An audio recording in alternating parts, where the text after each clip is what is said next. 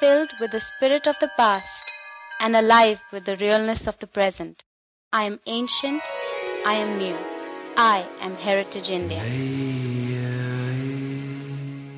नमस्कार गार्गीं वाचक नवीं वन्दे मैत्रेयीं च तदनन्तरं सर्वाश्चता इतरा या हि याभिः ब्रह्मैषणा कृता the meaning is very clear that first of all I pay my respect to Gargi Vachak then after that to Maitreyi, and even other women. We are talking only about women here.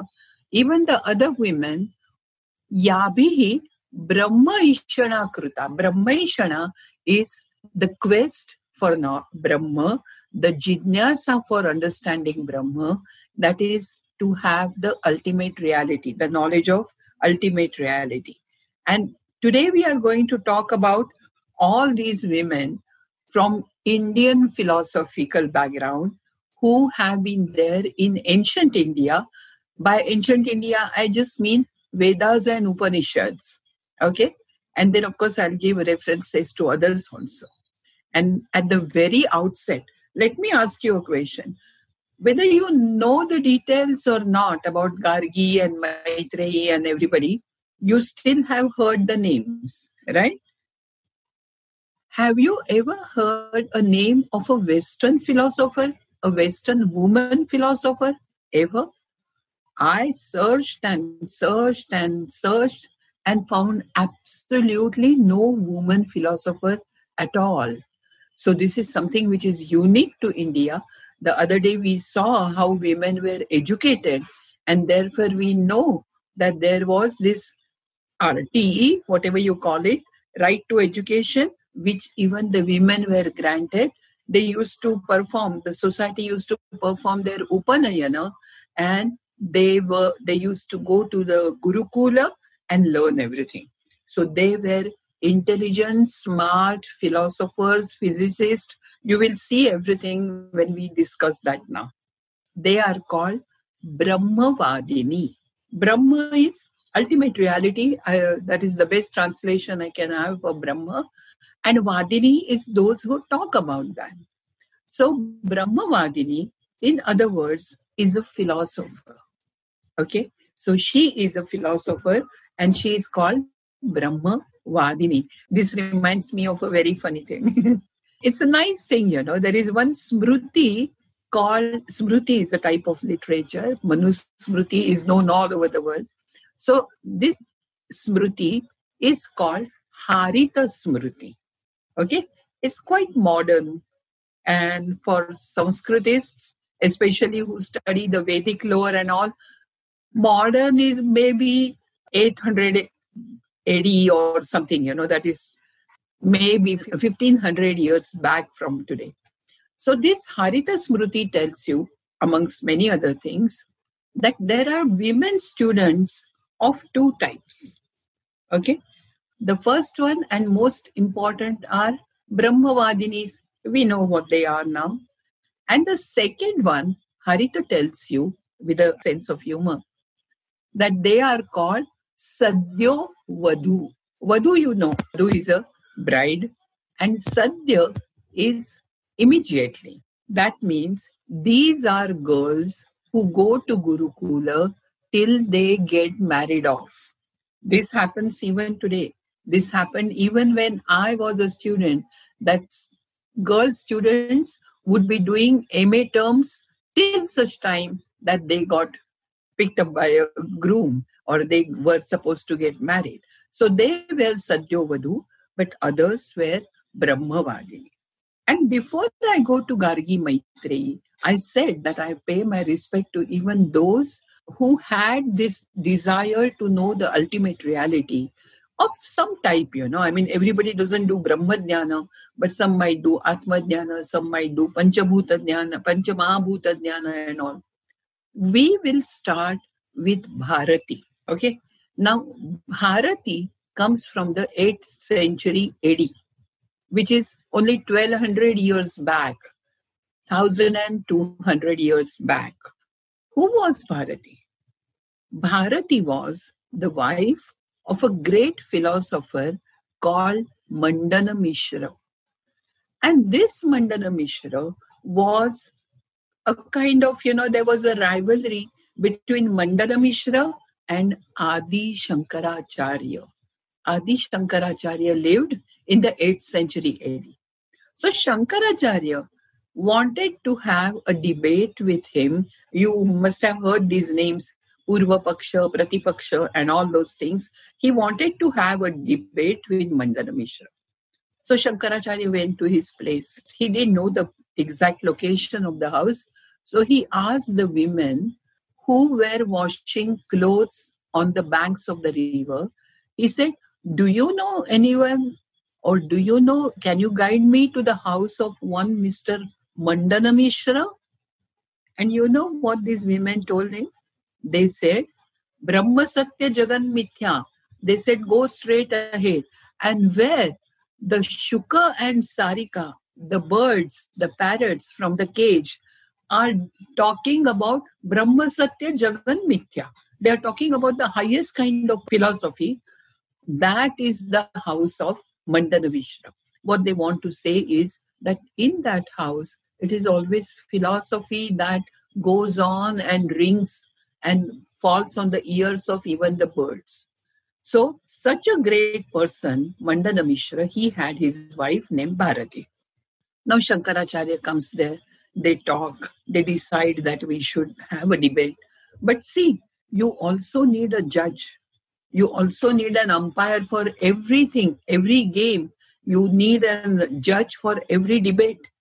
Who would be judge? Please remember, a judge has to be better than the contestants, right? And he must understand or she must understand everything that has been said.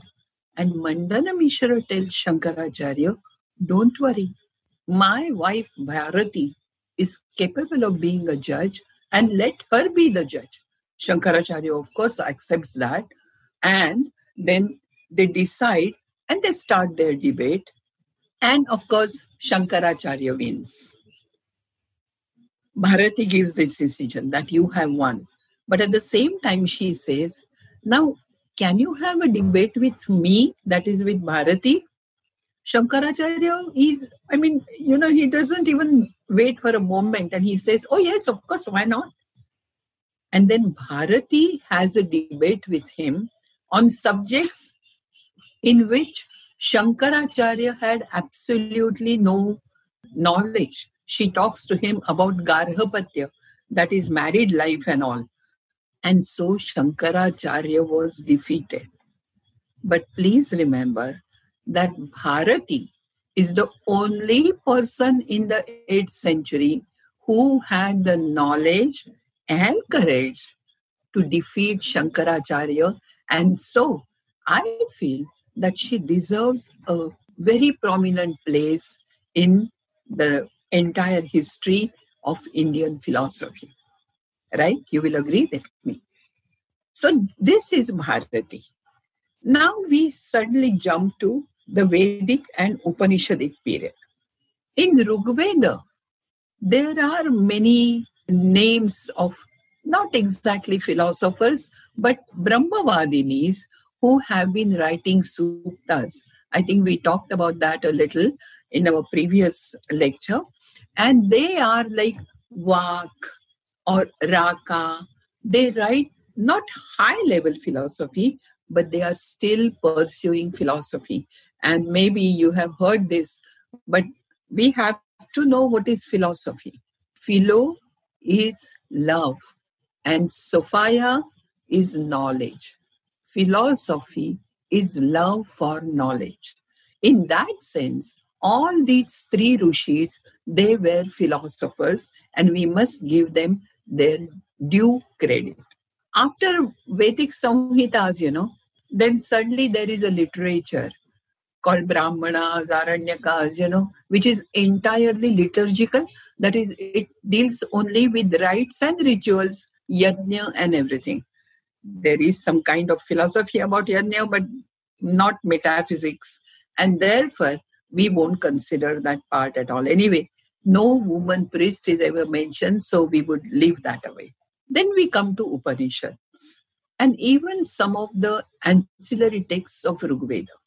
As we know that Indian tradition, right from Vedic times, have been offering not only to gods, that is yajna, but offering food and water even to the they are called manes m-a-n-e-s or what we call pitaras.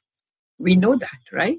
And when you offer something to pitaras to show how it is different from the one way you do it for gods is you put everything on your right thumb and from here you pour water or whatever food you have to give and all.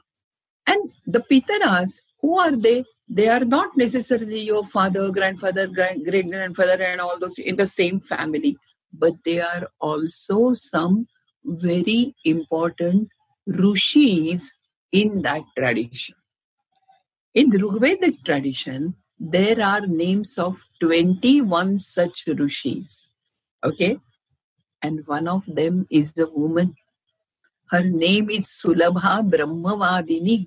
I have read this so many times, I have talked about it so many times, but every time I wonder what must have she done? What must have she said, you know, that she got in the same line as the other rishis like Vasishtha, Vamadeva, Vishwamitra?